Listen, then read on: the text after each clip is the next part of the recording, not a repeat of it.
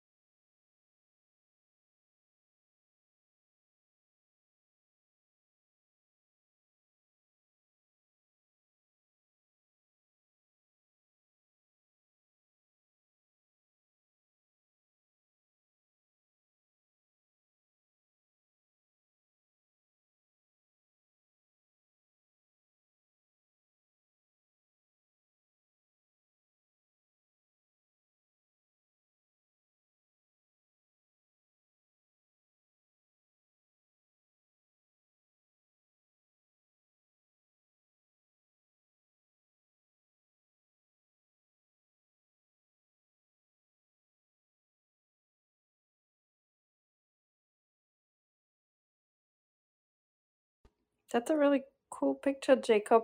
Where did you did you take that yourself? That picture? It's really cool.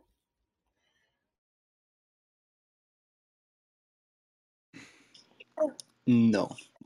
I find beautiful pictures on the internet and then I share them with the world. nice.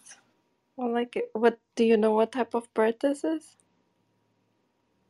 Hmm, no, but it looks like a hummingbird, but it's like a really paradise looking hummingbird. Yep. Yeah, yeah, I thought so. Maybe a hummingbird. They are so cool. they are amazing. Hi, Catherine. Oh, go ahead. You wanted to say something. I heard immediately my mind uh, went to the statistic hummingbirds have hearts the size of a pencil eraser. Yeah, and they beat so fast. It's so fascinating. It's amazing.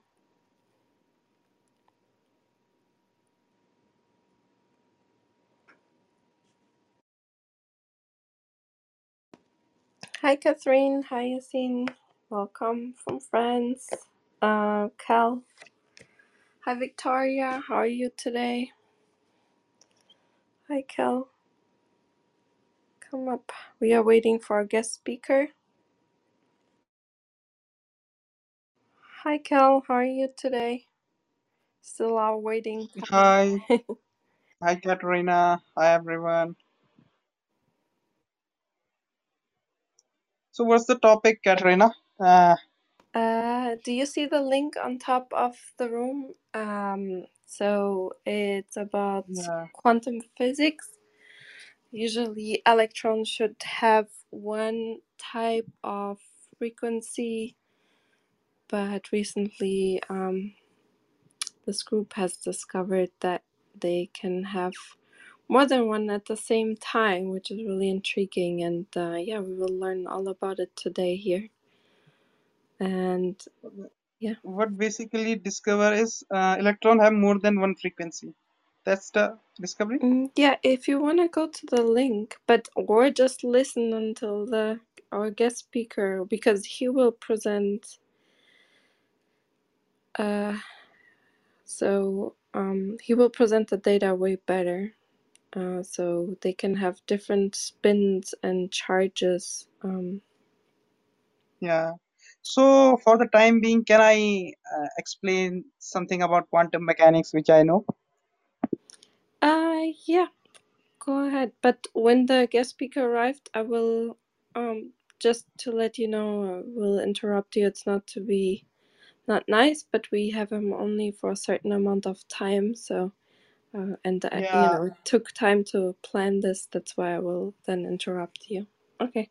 right, right, right, right. You are right. I will, I will stop after you know some more speaker will come. So basically, if someone is you know new to quantum mechanics or in the audience, so basically what quantum mechanics is, it is actually the phenomena occurring at the transitional zone between the mass and energy. And here we see certain, you know, uh, uh, certain phenomena which is very difficult to comprehend because it's a transition zone.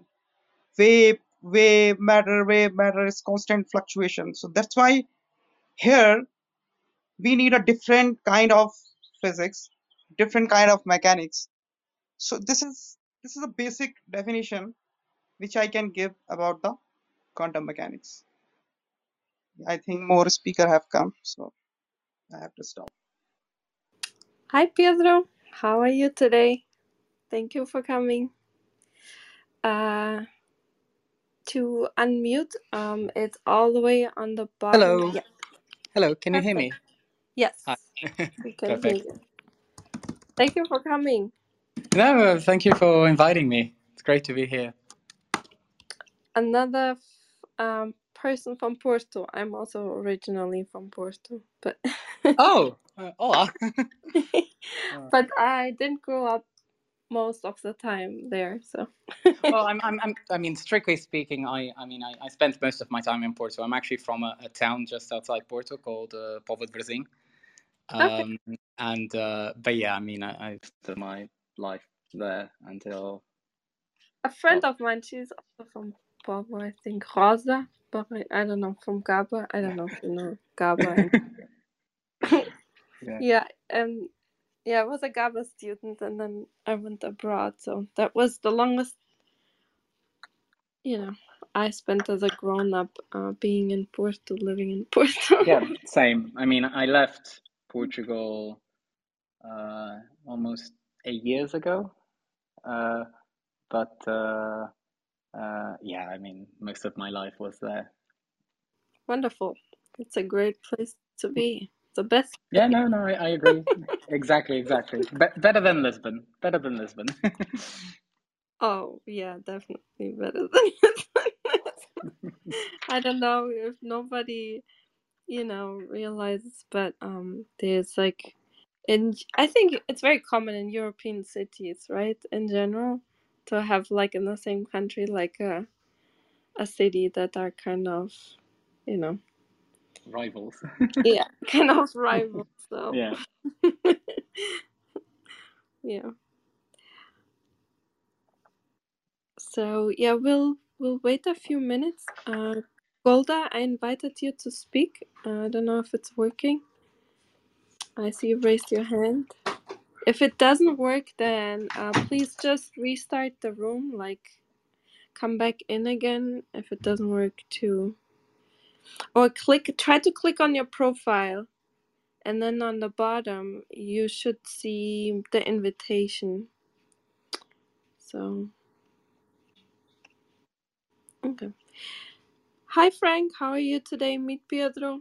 Um, Frank here is one of our moderators. Good evening. I'm fine. Hello. Hi, Pedro.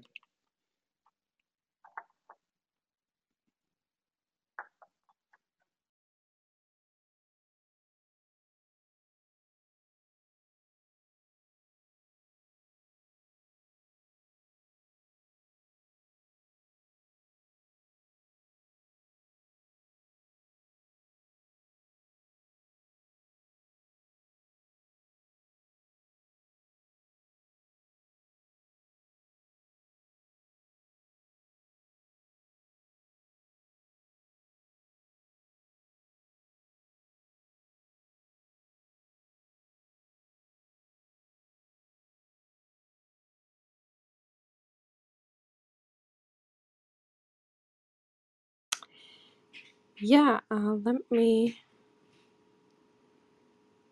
Yeah, everyone is saying welcome to Clubhouse.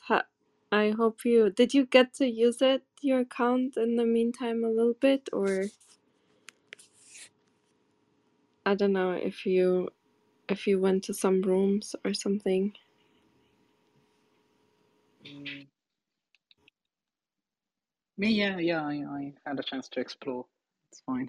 okay, good. Yeah, Yeah, that it's very intuitive to use, and uh, yeah, I think I know more or less how it works now.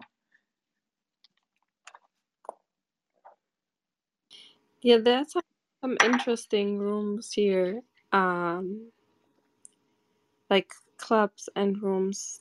There is the you know our club of course. I i also like to listen sometimes to tech news around the world. Uh sometimes it's good uh to get updates there too. And uh, yeah. I don't know if you have recommendations of some rooms and clubs. I will have a recommendation. That is the It's About Time Club uh, with Paul Burrow. There are a lot of, uh, what is it, Phys- physics, physics? I always uh, mix the physicians and the, what are the others?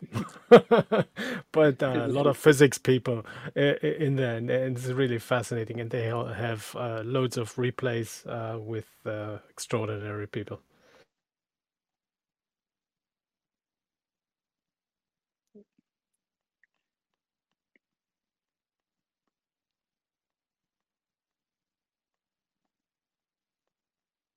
Yeah i think yeah i agree that one i i almost forgot about that one that one is great and i think we can start um so welcome everyone to Science Society, and of course, a special welcome uh, to Pedro. Um, he is uh, joining us here today to present his work, um, his fascinating work. And um, before we start, let me give you a little bit of an introduction so you get to know him um, a little bit. Um, uh, yeah, as I mentioned before, who was here um, before, Pedro uh, Vianez, uh, Vianez uh, is originally from Porto, Portugal, just like me. and he um, is um, since uh, 2022 uh, a doctoral prize fellow at the Integrated Quantum Materials Group in the Cavendish Laboratory at the University of Cambridge and um, he did his uh, master's. Um, well, he did first. He did his uh, bachelor in physics at the University of Porto, and then he did his master's uh, in physics at UCL, and his master's in optics. Um, and uh, at the Photonics and Imperial College and in 2019 he was also a visiting assistant in research at Yale Quantum Institute. And um, after that, he uh, went to Cambridge to did his PhD, and he was a member of the semiconductor physics group, and also in Cambridge. Um, so Pedro's work mostly um, focuses on how electrons um, interact with another uh, when confined to lower dimensions or um, where quantum f- effects are strongly enhanced. Um, and he reported um, the, the existence of previously unknown state of matter. Um, and he um, is he, he has expertise that includes device fabrication, electron beam lithography, low temperature, low noise, and high pressure measurements. And currently, um, his main research interests include strongly interacting many body systems, quantum spin liquids, thermoelectric, and energy harvesting. Um, yeah, so we are very honored to have you here. Your uh, work is really fascinating.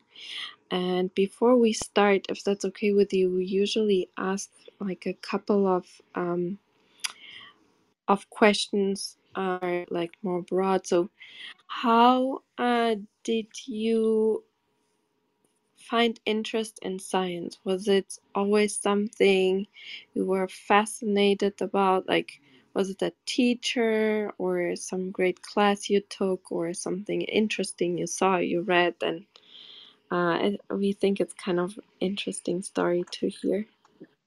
Uh, okay. Uh, hi, everyone. Uh, thank you, Katerina, for the nice introduction. Um, how did I start in science? Um, so just to check, can everyone hear me? I never know if my audio is working. Yeah, absolutely. Yeah, absolutely okay, fine. great. Um, yeah, how did I start in science? I mean, I I guess um, I mean normally um, in Portugal when you're doing the standard high school curriculum, it's uh, when you uh, when you start 10th grade, um, you have to choose between science, economics, humanities, and arts. And it was between these four, uh, it was always pretty more or less clear to me that I would go down the science track. Now, I didn't know at the time whether or not I would want to become a scientist or even study that at, at university. Um, then, uh, sort of eventually, let's say a year in, uh, I thought I wanted to become a chemist, and I really liked chemistry. Um, but uh, the more I studied chemistry, um, the more I realized that, uh, and I hope there's no chemists hearing, listening to this, but um, I'm joking. But um, yeah, the more I realized that uh, uh, actually, once you start going down to the very um, details, it, it, it really physics and specifically quantum um, uh, mechanics and quantum physics. Um, and I guess that's more or less when I decided I'd like to study physics uh, at university, or at least explore it. Uh, um, I wasn't sure whether or not I would like to do research. That came a bit later. Um, but yeah, during my um, when I was also in secondary school in Portugal, we have a and like in many other countries, there's this thing called the the science Olympiads. So uh, I did that in physics, and uh, uh, that also allowed me to start uh, learning a, little bit more beyond the standard curriculum uh, before university. Um, and yeah, it was more or less that. So then I, I did my undergrad, and uh, um, after my undergrad, I had the opportunity to move to the UK, and that's where I've been uh, since. Uh, first to do my master's, then my PhD, and uh, that finished two, three months ago. But I think it's just a very standard story. I, I, I always liked math and science, and solving problems and, and I, I, I, like being in the lab. Yeah, that's um that's great that you kind of went for what you were always kind of passionate about. That's interesting. And uh, for this project here, was there like um a st- is there like a story behind how did you come to join this group and um you know was it I don't know, easy to get grants for it? Um, or Uh, you know, is there some background story? Uh, yeah, there is actually. Um, so I started my PhD in uh, um, 2017, um, and I so so I was applying for this in 2016. Now you might know that in 2016 something happened in the UK, uh, Brexit. so of course, um, initially I was applying for a PhD program which I had been accepted to at uh, uh, NPL. It's called the National Physical Laboratory, um, and that's where I was going to go. But then, of course, uh, as a um, at the time EU citizen, uh, uh, in, with Brexit happening, funding became very uncertain. Um, and so suddenly I had this sort of offer for PhD, but the funding wasn't guaranteed. Um, at the time, it happened that the university, so the NPL is a, is a sort of like a, research lab. It's not a university, so they they need to be affiliated with the university to grant degrees. And it happened that the NPL and this specific project was affiliated with Cambridge and specifically the semiconductor physics group there. So that's how I, I met my supervisor. Um, then, of course, because of funding, I, I, ended up moving to a slightly different project, and uh, that had funding coming uh, from somewhere else. But that's sort of how I made my way uh, to Cambridge and to uh, specifically the group where I did my PhD. Um, and uh, so, yeah, that's sort of the the story. Uh, this specific project, um, it, it's quite an, an old project. Um, so there's two PhD students before me who I can trace uh, back uh, some of the early work.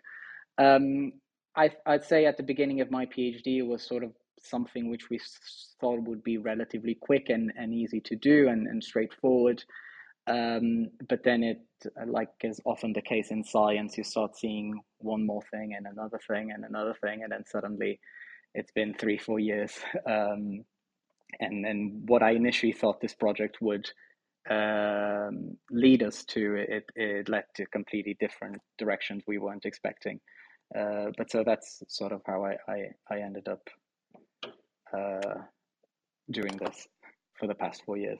Wow, that's interesting. Yeah, that's so um yeah, that's interesting that you let yourself lead by the data and um you know. Yep, pretty much.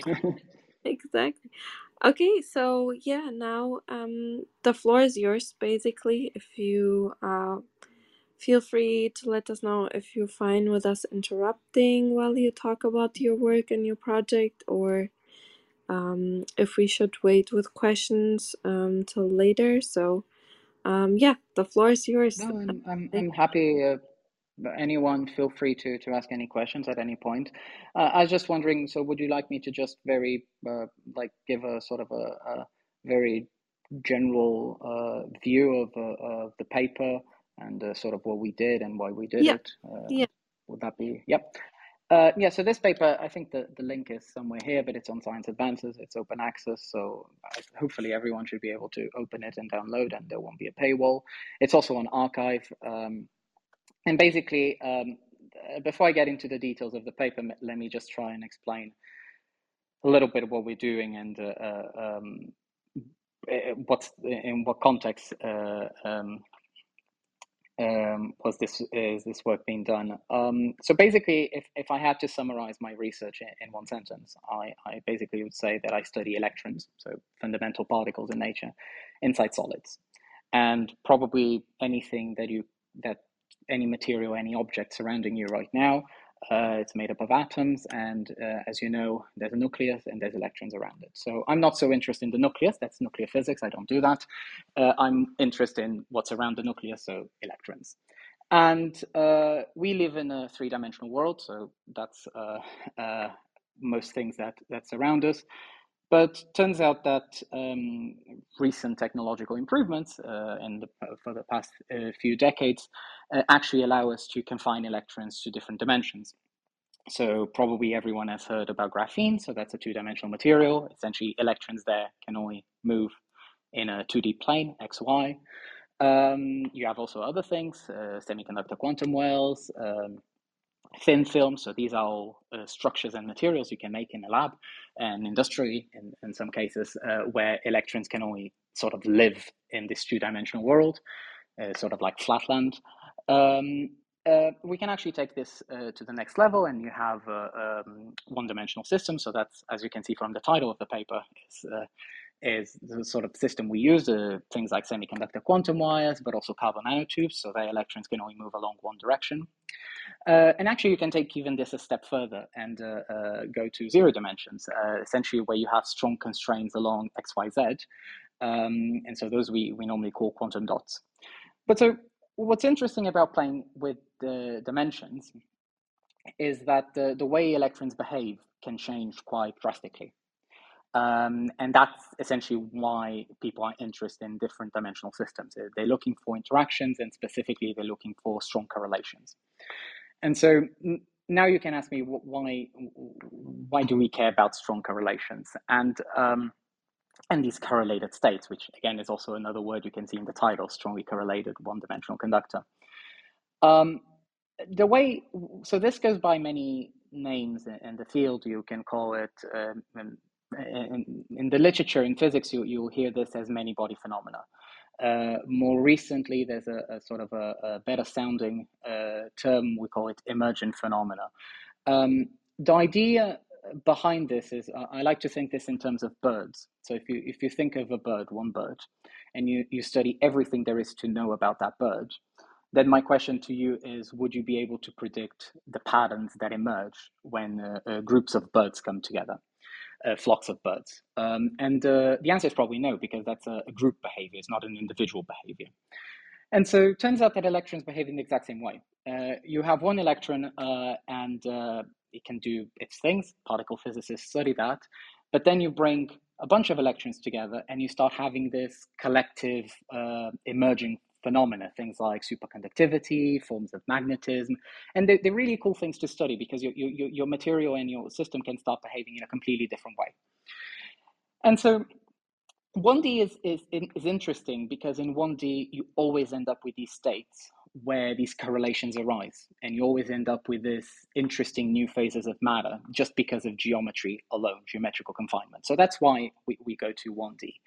Um, we're looking for these uh, new types of um, uh, emerging properties, let's put it like that. Uh, um, and um, it, it's sort of uh, like your your you if we go back to the bird analogy it's sort of like you start with individual birds but then you put them together and suddenly instead of birds you start seeing geese or, or elephants i don't know. You start seeing other things. Um, and of course quantum mechanics also comes in uh, play and that's where things start getting uh, very non-intuitive. But so talking specifically about this system um, so essentially here we were looking at a one-dimensional system uh, of electrons um, and this is strongly correlated. So if you picture yourself in a corridor, uh, a very narrow corridor, so you can't go to the sides, there's people in front and behind of you.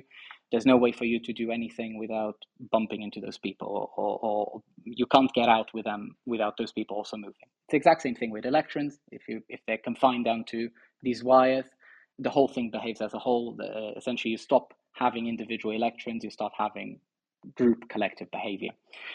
And so what's interesting about this is that um, so electrons as particles have properties, uh, spin and charge being two of those. So you might uh, remember on know from um, um, early science courses. So the electrons are negatively charged particles.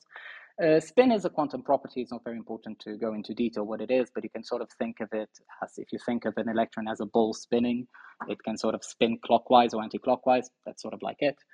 Um, but so these are two properties that electrons have, and they normally together. So you, you, electrons as a fundamental particles, you, as far as we know, there's no substructure. So these two things are together. When one thing goes, the other also goes.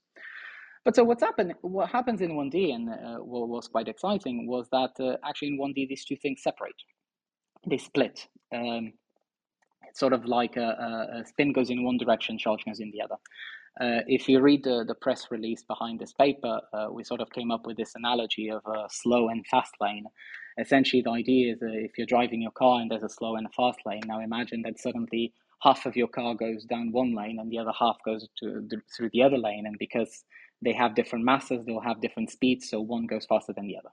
Um, that's sort of what's happening to the electrons in these 1D systems. Uh, uh, the spin and charge split as collective excitations, and uh, one has a higher mass than the other, uh, and therefore one propagates faster than the other. Now, uh, this result had sort of been known, um, just to give you a little idea. Um, theoretically, this can be traced back uh, to the 50s uh, by two people, Tomonaga and Luttinger. So the, the theoretical model, for those more interested in that, behind this, it's called the Tomonaga-Luttinger liquid model.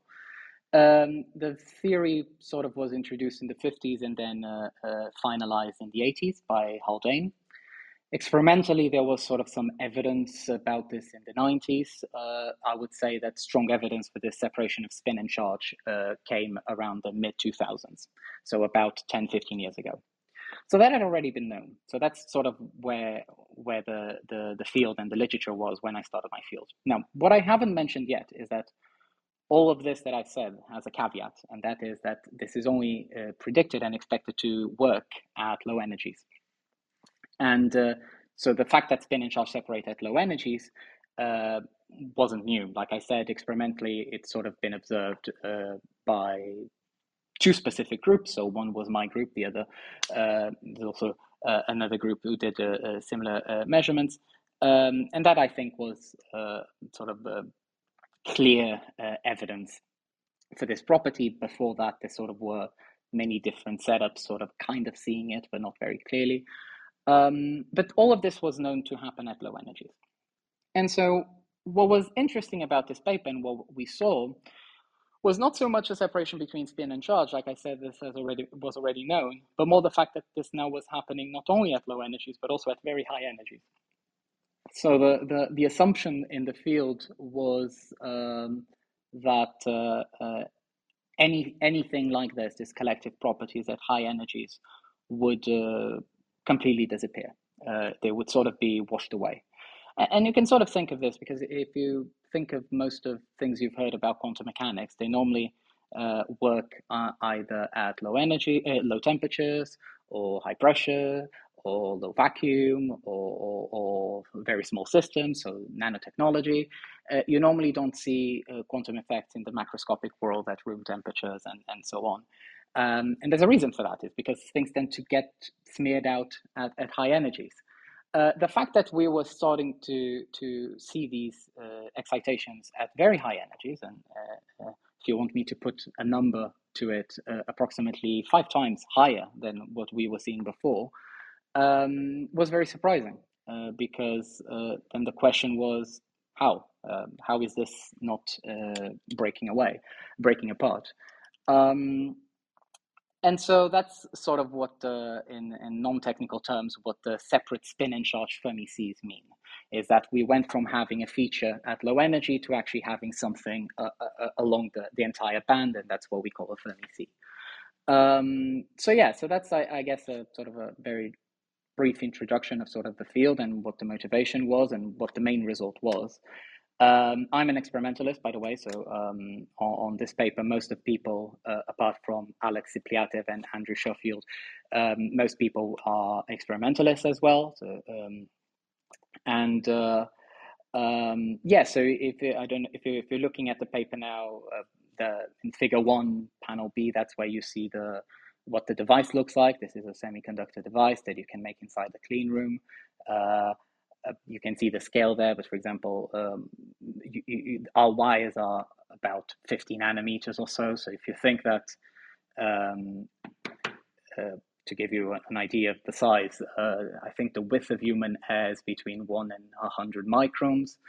So a nanometer is a thousand times smaller than that. So this is maybe a hundred times, a thousand times smaller than the thickness of your hair.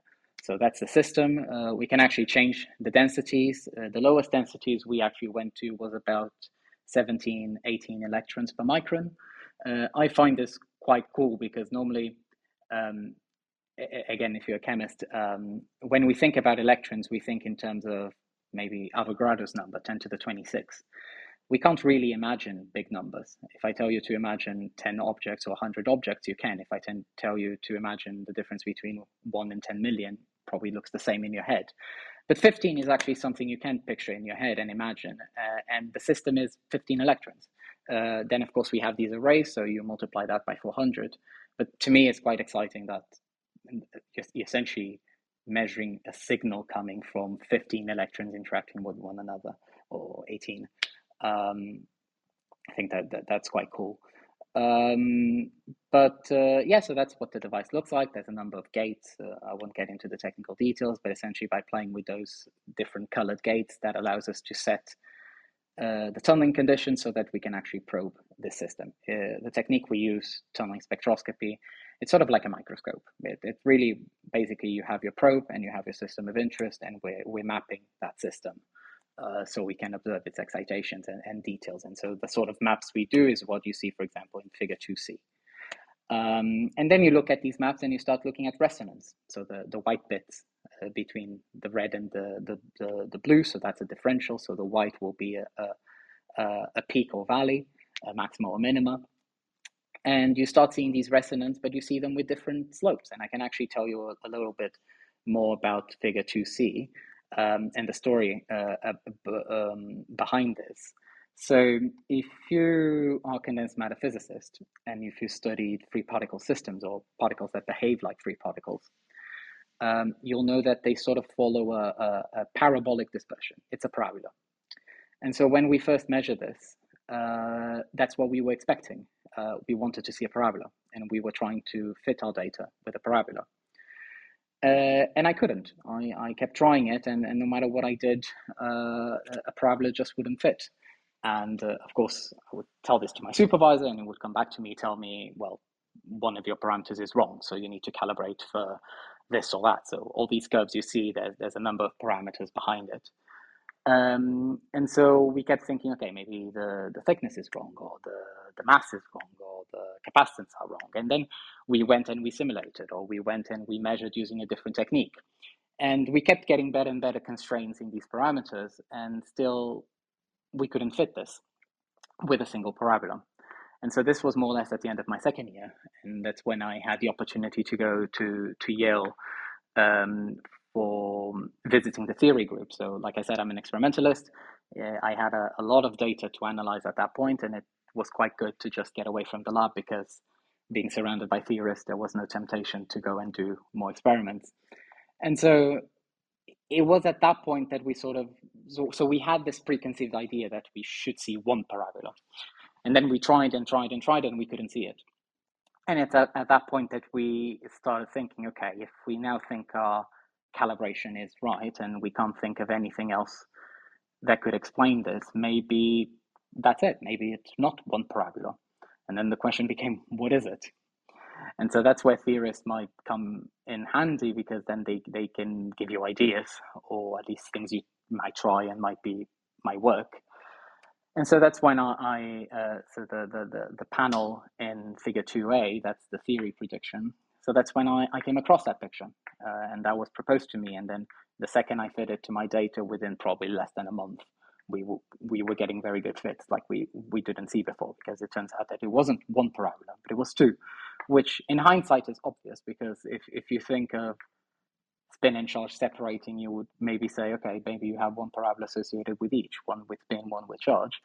But but for the first two years of my phd it wasn't obvious and uh, we kept trying to do this with just one single parabola um, so that's why you see the, the green parabola in figure 2c for spin and the, the magenta one for, for charge. Um, what was surprising was really that um, up to before, and if you see the papers before this, you, you only see uh, one parabola there.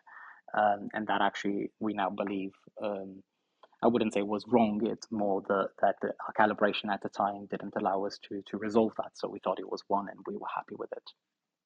And so that's the main result, and that's from there that this two Fermi sea story and separation of spin and charge can be inferred. Uh, then there's two other small results, just to quickly wrap up, uh, that this paper also has. Um, uh, the first one is in figure three. Um, we call them the replicas.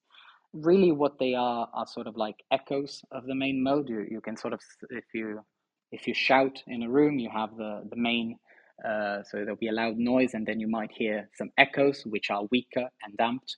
So these replicas are sort of like echoes of the main mode.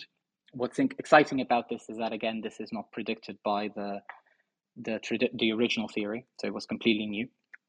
And these echoes are expected to depend on length. So that's why, for example, in panel B and in panel C, you see little lengths from one micron all the way to 18 micron. Uh, so, um, and you see that as we change the length, the, the, the strength of these features uh, also changes. So this was completely new. The, the, the, theory didn't, there was sort of a theory that predicted this, but that theory was originally spinless. And of course, if we, we know we have spins, there's no such thing as electrons without spin. So uh, the theory sort of like gave us a, a, an idea of maybe what we should see, but we knew from the start that the theory couldn't be complete because it didn't include uh, spin. But so that that actually that was uh, when I first started my PhD. This was exactly what I was hoping to observe uh, replicas. I thought this was if you asked had asked me four years ago, sort of like what I wanted the main result of my PhD to be, it would have been this uh, this replica story.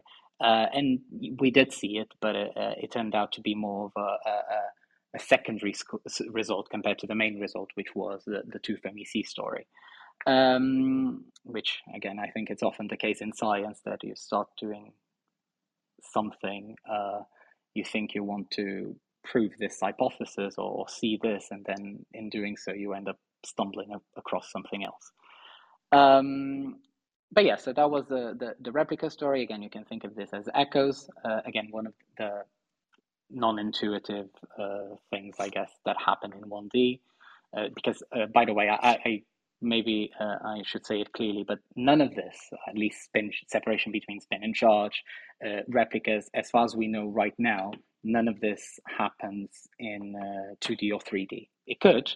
Uh, uh, there's people working in that, but I would say while the while the theory in 1D started in the 50s uh, and the experiment only came in the 2000s, 2010, and now, I would say that in high dimensional systems, the theory is probably started 10 years ago and the experiment may come in 30 40 years time i don't know uh, but yeah none of this so far has been observed in in high dimensions um, and yeah just to conclude then the the, the final result uh, so the Um, I mentioned there's three results. One is the spin charge, the other is the replicas. The, the final one is in figure four, which was we were just started to play with uh, how many 1D systems we had. Uh, by sort of, uh, I don't want to get into technical terms, but uh, by changing the density, you can go from having one channel to two to three. So we call those subbands.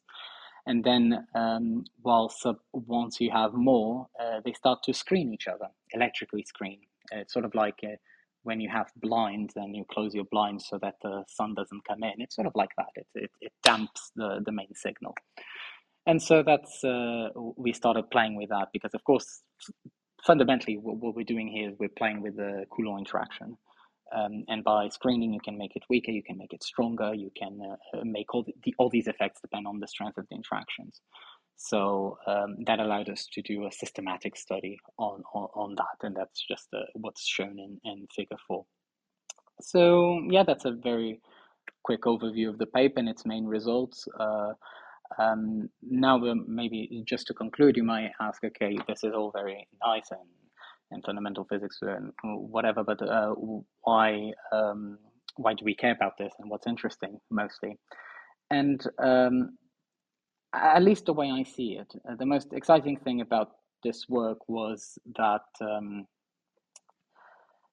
like I said, you're saying uh, everyone working in, in, quantum materials and and, and, and, and solid state physics, we observe these amazing phenomena, but we observe them at very low temperatures, so close to absolute zero, something like minus 273 degrees Celsius, or I don't know how much that is in Fahrenheit, but that. Um, you, we observe them at very high pressures, uh, thousands and thousands of atmospheres. Uh, we observe them under conditions which we don't live in. Ideally, we would like to have a, something that was superconducting at room temperature or at uh, uh ambient uh, pressure. Or, or, or, at least that didn't require such extreme conditions. And that's really sort of, uh, I would say, the holy grail of condensed matter. And so the problem is what I was saying. All these, uh, um, all these excitations, uh, they sort of disappear. They smear out. They they they get destroyed once you go into the high energy regime. And what we're starting to see here is at least, uh, and of course, I'm not saying we're, we're nowhere anywhere close uh, to, to to having it uh, at room temperature, but essentially, the, the, the, most exciting thing about this paper was that we were seeing. Um, these excitations at quite high energies. And that was surprising and that was quite exciting. And of course, then that raises the question uh, can we do this in high dimensions? That because of course one dimensional systems are hard to integrate, but in 2D you have graphene, in 3D you have everything that surrounds you. Uh, and can we somehow replicate this there where you have uh, so that you can bring these properties out of the quantum world, or, or they'll still be, be, happen because of quantum effects, but uh, make them uh, more useful because they're happening uh, closer to the conditions we live in. Um, and uh, so this is more or less what I'm working on at the moment. I'm, I moved sort of from semiconductors to the more general field of quantum materials. Uh, of course, there's more direct uh, implications of this study. So this result uh, right now is uh, uh, another project I'm involved on. that was mentioned at the beginning is what we call energy harvesting. So maybe we don't need to go to room temperature, if, even if we can raise to one or two Kelvin. That's the temperature of outer space. So then you can have these things working at very cold temperatures, but if they're working inside a satellite, uh, that's fine because it's the temperature of outer space and, and, and, and would be a big uh, field of research is how to produce uh, or harvest energy in space to power satellites, uh, rockets, I don't know. Uh, so that's one of the things I'm looking at at the moment. Um, the other thing, just to conclude, is uh, part of this thing called the European Microkelvin platform, so everything you see in this paper, the lowest temperature at which it was measured was 300 millikelvin. And actually, right now, so I've been here for three weeks now, we we wrote a grant to to go into the ultra low temperature regime. So uh, currently, this same sample you see in the paper is at five millikelvin. So that's two orders of magnitude colder. Um, and you do see new things once you get colder. Sometimes that was what I was hoping for, and we we we think we are seeing those. Um, but yeah, at the end of the day, uh, it's exciting to play in these conditions. It's very far away from where we live, but um, yeah, you then like to hopefully make it use of this and, and improve the technology. Um, and um, yeah, that's uh, I guess uh, what people uh, do in matter, and uh, that's sort of I think a quick overview of the paper. And if anyone has any questions or something that wasn't clear, I'm happy to discuss it. Yeah, thank you so much, Peter, for this. Um, yeah, really great presentation of your really cool work. Um, yeah, I want to give people a chance to ask a question. So um, I saw Ben, you joined the stage too. Um, Jacob, Frank, if you have a question, press your microphone. Um, yeah, go ahead, Ben. Hey, uh, Pedro, thanks for the interesting presentation. I seem to have stalked you around the world. I too went to Imperial and now live in Cambridge, so uh, great to hear from you. In uh, Figure 1b, where you talk about SB, are they something like sidebands in radio? Is, is there anything? I think you're Uh, calling them subbands, but is it is it a completely different thing, or does it have a similar mechanism to uh, sidebands? s- sorry, can you say that again? Uh, figure 1B or 1C? Yeah. Well, so in figure well in figure one in general, you've got things marked as SB. You're calling them subbands. Yeah, subbands, the yeah. are they anything like sidebands you would see in radio, the No, no, uh, no. So that was just a, a sort of the term uh, uh, that um, got popular, popular, popularized in the literature. So um, normally, when you, uh, it's not. So you, you'll see that right at the top of panel C, I wrote there 2D band, and actually, if you go the full map, that is not on the paper, but it's in my thesis. Um, normally, when in, in, in condensed matter, this kind of dispersion relationships we call bands. And uh, in the case of 2D, that's why you have a 2D band. Um, the way we create our 1D system, what we do is, is we start it as 1D as 2D. You can think of sort of like a, um, a, a a plane of electrons, and then you start to squeeze the electrons from the side so that eventually your plane becomes a line. Uh, of course, with a finite thickness. So strictly speaking, is not perfectly 1D, but it's what we call quasi 1D. And so when that happens, the, the, the main band splits into multiple bands, which are below the band, and therefore we call them sub bands. And that's why you see four, three, two, one. Uh, so the, the sub bands, which are below the 2D band, uh, is when the when we see this transition between 2D and 1D behavior. So that this was the first measurement uh, we did because, of course, if you start doing an experiment and you say you're working with a one-dimensional system, then the first question people will ask is, how do you know it's 1D and not just a, a very narrow 2D? And you can show that by showing that the band splits and becomes multiple bands, which we call subbands. Wicked, thank you. Yeah, thank you for answering that. Um, in the um, paper you describe, um, you know, you had to kind of um, basically refine or change the methods you were measuring, um, um, which uh, is similar to a spectrometer. Um, I read, and um, this photoemission spectroscopy. So, how did you had to to basically adapt the um, the um, measuring system to to be able to uh, come, you know, see this result? Yeah, so um, the technique is called magnetotunneling spectroscopy. I guess, uh, I mean, I can sort of trace back the, the original proposal and the original idea almost to, I think, 98, 99.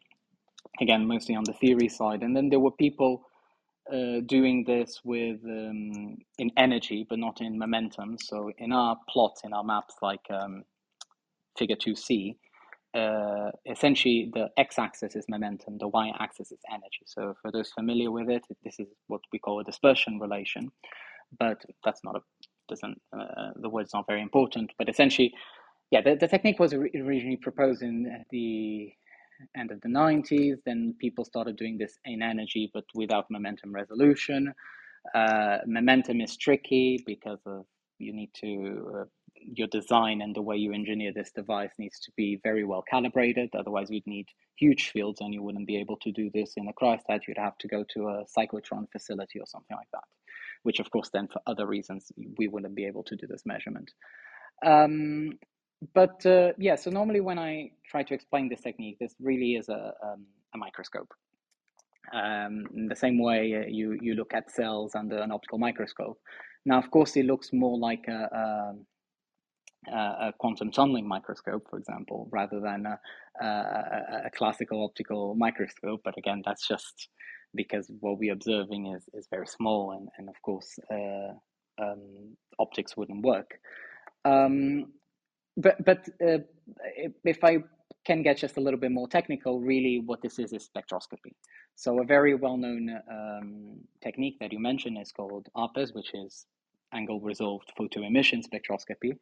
Uh, there, what you're basically doing is you're, you're, you're shining light, you're sending photons to your sample, and then you detect uh, the electrons that get kicked out. And basi- basically, doing this measurement for different angles and different intensities allow you to sort of map the, the band structure uh, again of this crystal. So It's a very well known technique, it's used amply. Um, but this technique is a, a, surface probe. So basically, it only allows you to measure the top few layers of atoms at your sample.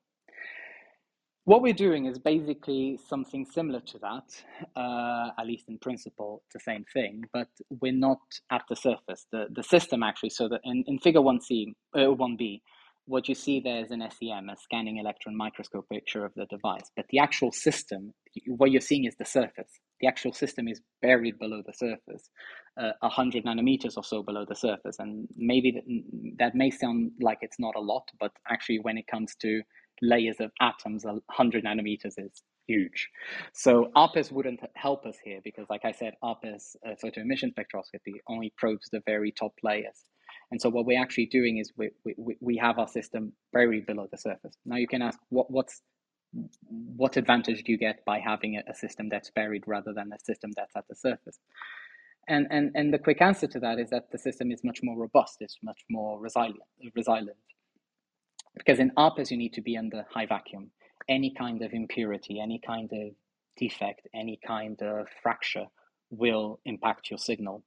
While if now everything is just buried down, it's protected from atmosphere. So I don't need vacuum to do this measurement. I, I literally can grab the sample. It's, it's sort of like one centimeter by one centimeter, the, the actual chip carrier, not the sample. Uh, and I can move it around. I normally don't because then other things could happen. But if I wanted to, I could almost throw it against a wall and maybe it would uh, survive. I don't know. I'm not going to try. Uh, but it's much more robust than a typical ARPES measurement. Um, um, so, so yeah, that, that's a technique. Basically, what we had to do then was, um, so of course you're seeing the devices that work, but it, this was actually a, a lot of, uh, so in, in total there's six different devices in this paper because we were doing a, a, study in length and we also wanted to collect statistics to make sure that we weren't just observing a fluke.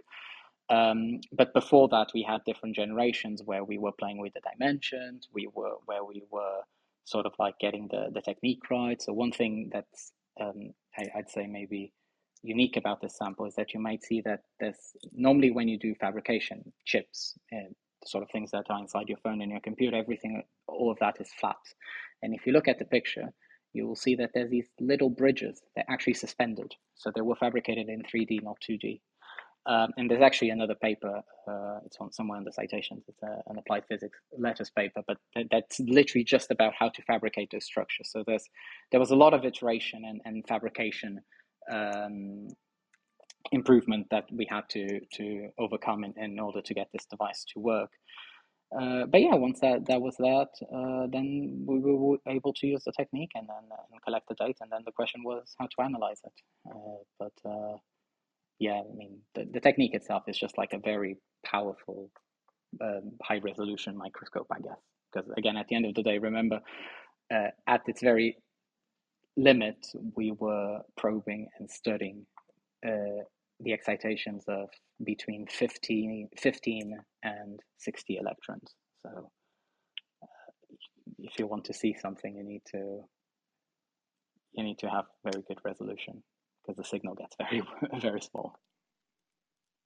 That's really fascinating, and um, just you know, for in general, for people to know, uh, do you do you collaborate then with engineers to um, you know, uh, improve the technique? Like, is it a big collaboration work? Yeah, no, no. I mean, uh, if you just look at the authors list, so uh, of course, so there's me. Uh, the second person was a, a PhD student. So the second, third, fourth, fifth, and sixth person were all um, experimentalists at different stages. So Anne, for example, had the idea for the background, so that was part of the calibration, and Keith had the idea for smearing the fringes, which is also a, a parasitic effect that sort of clouds what we see. Um, Yiqing and Wecat were probably the two people I work most closely with, but so these are sort of the the, the core, core group of people in my group. But then you have John uh, Griffiths, who did the e-beam, uh, Ian uh, grew the material. Uh, so I often say there's two things I didn't do in my PhD. Um, so I can say that I fabricated a device, I did the measurements, I did the analysis, I wrote the paper, blah, blah, blah, blah, blah. But there's two things I didn't do. The First one was grow the crystal. So that was done by Ian, the, the wafer. So the actual material where we fabricate this. Um, and, and there's actually lots of physics that go into that. And it's not something you can just, the, the, it, it's, not, it's not trivial, let's put it like that uh, and do the e-beam, so the electron beam lithography, how you create these very small structures. That was done by John. Uh, David is one of the the, the lead PIs. Uh, Andrew is uh, again another uh, lead PI, but uh, um, on the theory side, and Alex. also the theorist we collaborated and, and chris was my, my phd supervisor but of course then for example the time i was at yale that was all the, the, the group of theorists um, we we collaborate not maybe for this specific project but in other projects related to this we collaborate with material scientists. Probably that's closer to what i'm doing now in quantum materials. Um, but yeah you do have even within physics you do have lots of people with different expertise whether that's crystal growth clean room fabrication uh, very sensitive measurements uh, uh, for example, now I'm in Switzerland, and the reason why I'm here is because they, they have uh, facilities and, and equipment uh, that uh, not many places in the world can reach very, very low temperatures like 5 millikelvin. So I didn't have that at Cambridge, but I have it here. Um, so, yeah, like everything in science these days, um, um, it's uh, you also have yeah strong collaborations both on the experimental and, and theory side. And I think if, if you just go to any journal and start opening papers, mostly experimental papers, you'll see that there's often quite a lot, uh, a lot of authors, uh, partially, I think, because of that. Uh, but yeah, it's very strong collaborations. Yeah, that's interesting. And um, will any of like, will maybe this technology development that you um also did um, will those um be applicable to some, you know, I don't know, quantum um, computing, communication? Will there be maybe one day some application you think for like the wider?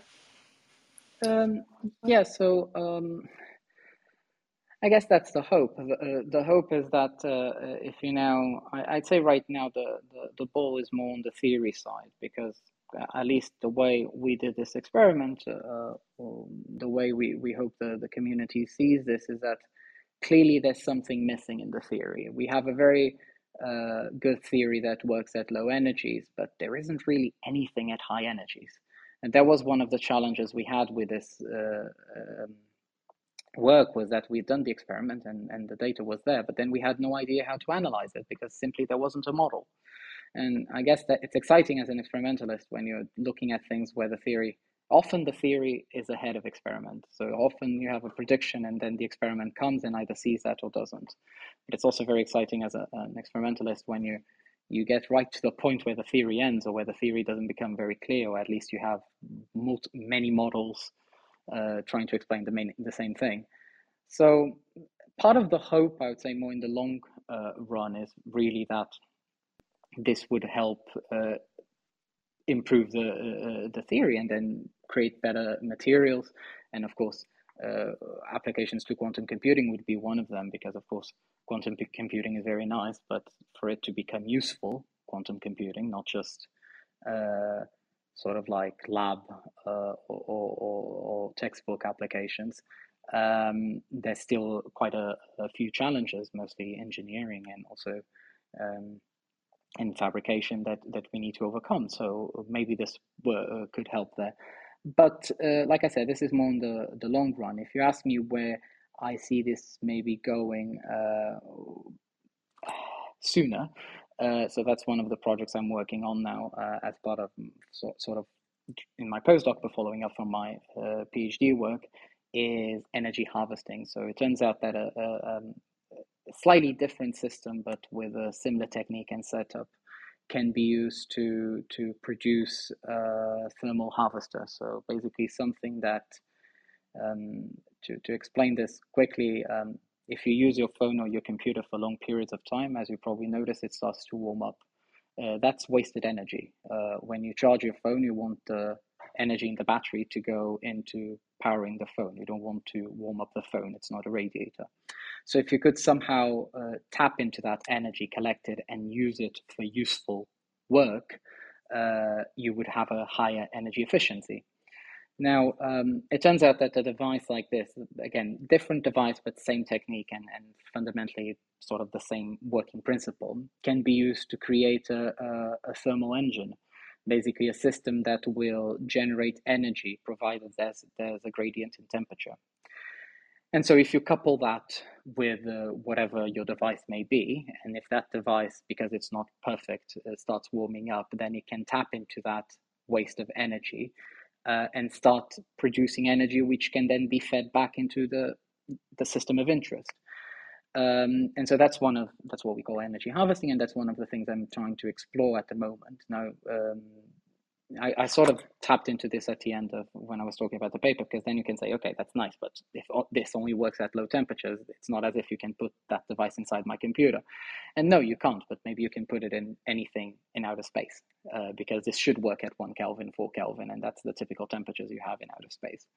Um, and so that's more direct application uh, that I, I, would like to explore is more in terms of uh, production of, uh, of, energy in space uh, by creating these sort of like very small devices that then can be integrated in a, a semiconductor chip.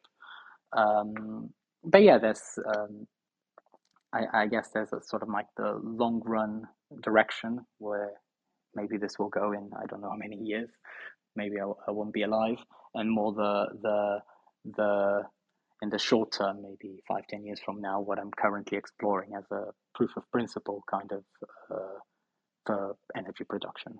But uh, I guess it's like everything in science. You think you it will be used for one thing, and then it ends up being used for something completely different.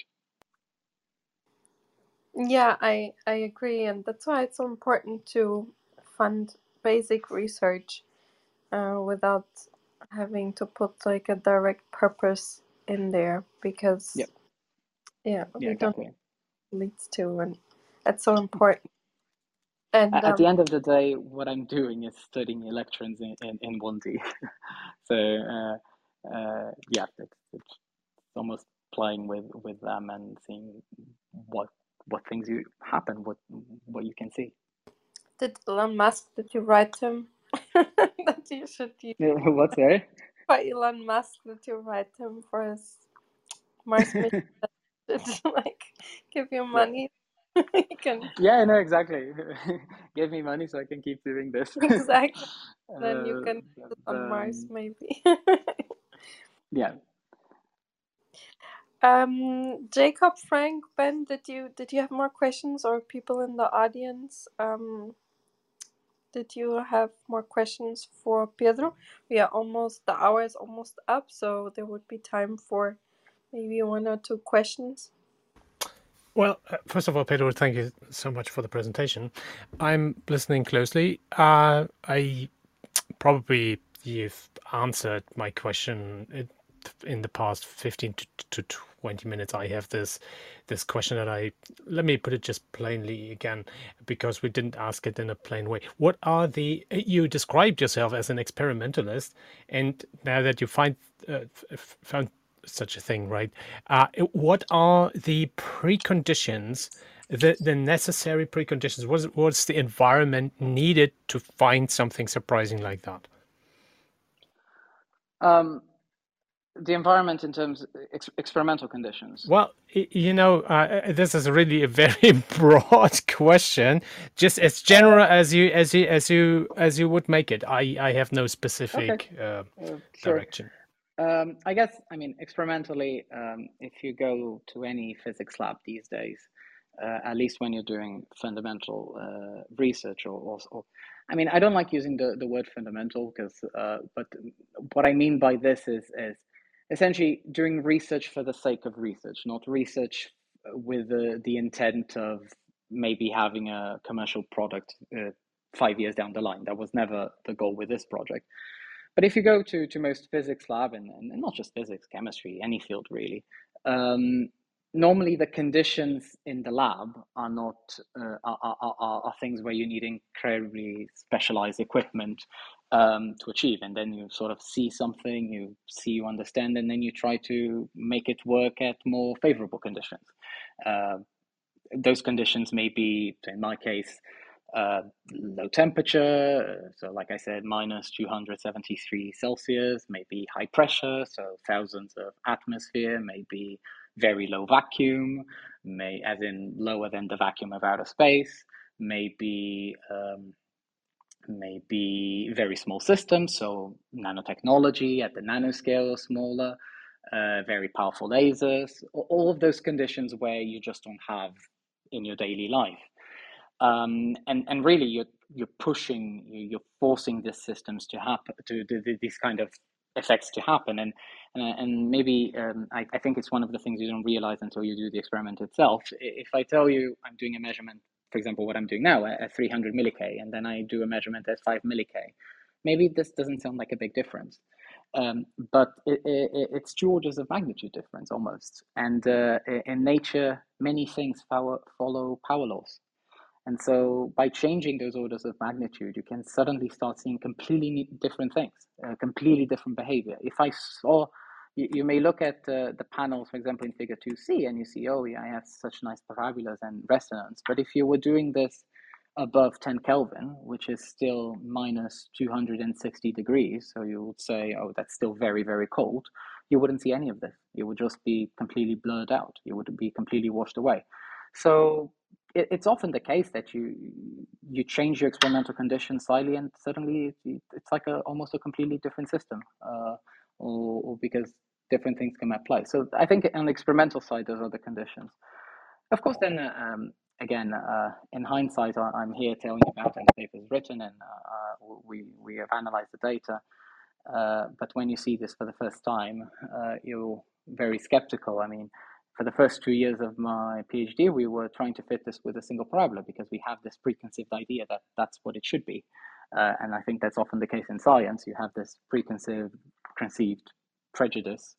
Um, and, uh, then you go around, around, around until the scientific method forces you to accept other possibilities. Um, so being in a lab and, and being surrounded by people with different expertise, and I, I, like I said, I am an experimentalist, but I quite like to um, talk and collaborate with theorists um, because if you try to do experiment without theory, it's it's, it's,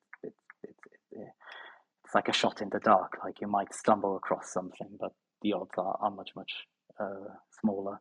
So yeah, I hope I answered your question, but. Uh, Absolutely, uh, yeah. Of course, we yeah. could go on and on and uh, yeah. discuss all sorts of things. Yeah, but uh, thank you very much. Yeah, thank you for that interesting question. And yeah, I think like that you're in academia able to discuss openly your research is also Yeah. really important because you know I've been also working for industry and there's kind of the opposite environment. And I feel like there's sometimes like stagnation because people are not allowed to talk about their research so they go around in circles because they're kind of more on their own doing stuff so. Yeah, we, and we, we do have that in, in our lab because, as you probably know, the, the semiconductor physics group also, there's a big, big industry in semiconductors. So some of my colleagues work for Toshiba or Hitachi, and of course they, they, they're not allowed to discuss their research or their results. Uh, they, they, they normally don't publish, they, they patent. Uh, so um, I guess it's different way of communicating, but uh, uh, yeah, the, that kind of work is more industry focused rather than um, just academic research. Not that they don't do research; it's just uh, normally contextualized for a given product or with very set deadlines. While here is more open ended. Yep. So, thank you so much for um, sharing your work and some background stories around it and um, answering all of our questions. Um, that was really quite remarkable your work and you know the how you presented it. So we really appreciate it. And yeah, feel thank you for inviting me. It was really nice. yeah, um, yeah. Feel free to come back anytime if you one day maybe have something new to share. Um, yeah, or Hopefully. come by when we have discussions like this. It was um yeah, it was we really appreciate it a lot. Thank you. Thank you. Uh, yeah, I can just add uh, one quick thing in case someone's interested. So there's actually a, a follow-up paper to this, which is currently under review. But if you go on arXiv and you look up my name, uh, you you'll quickly find that I don't remember the title now, but it's something like decoupling the spin and charge mass or something like that. It's uh, the electron mass. Uh, so yeah, it's a follow-up paper, paper to, to this work. And um, but yeah, thank you for inviting me. It was very nice. And uh, uh, if, if anyone has any further questions, feel free to contact me. You can find my email easily. Um, and yeah, thank you.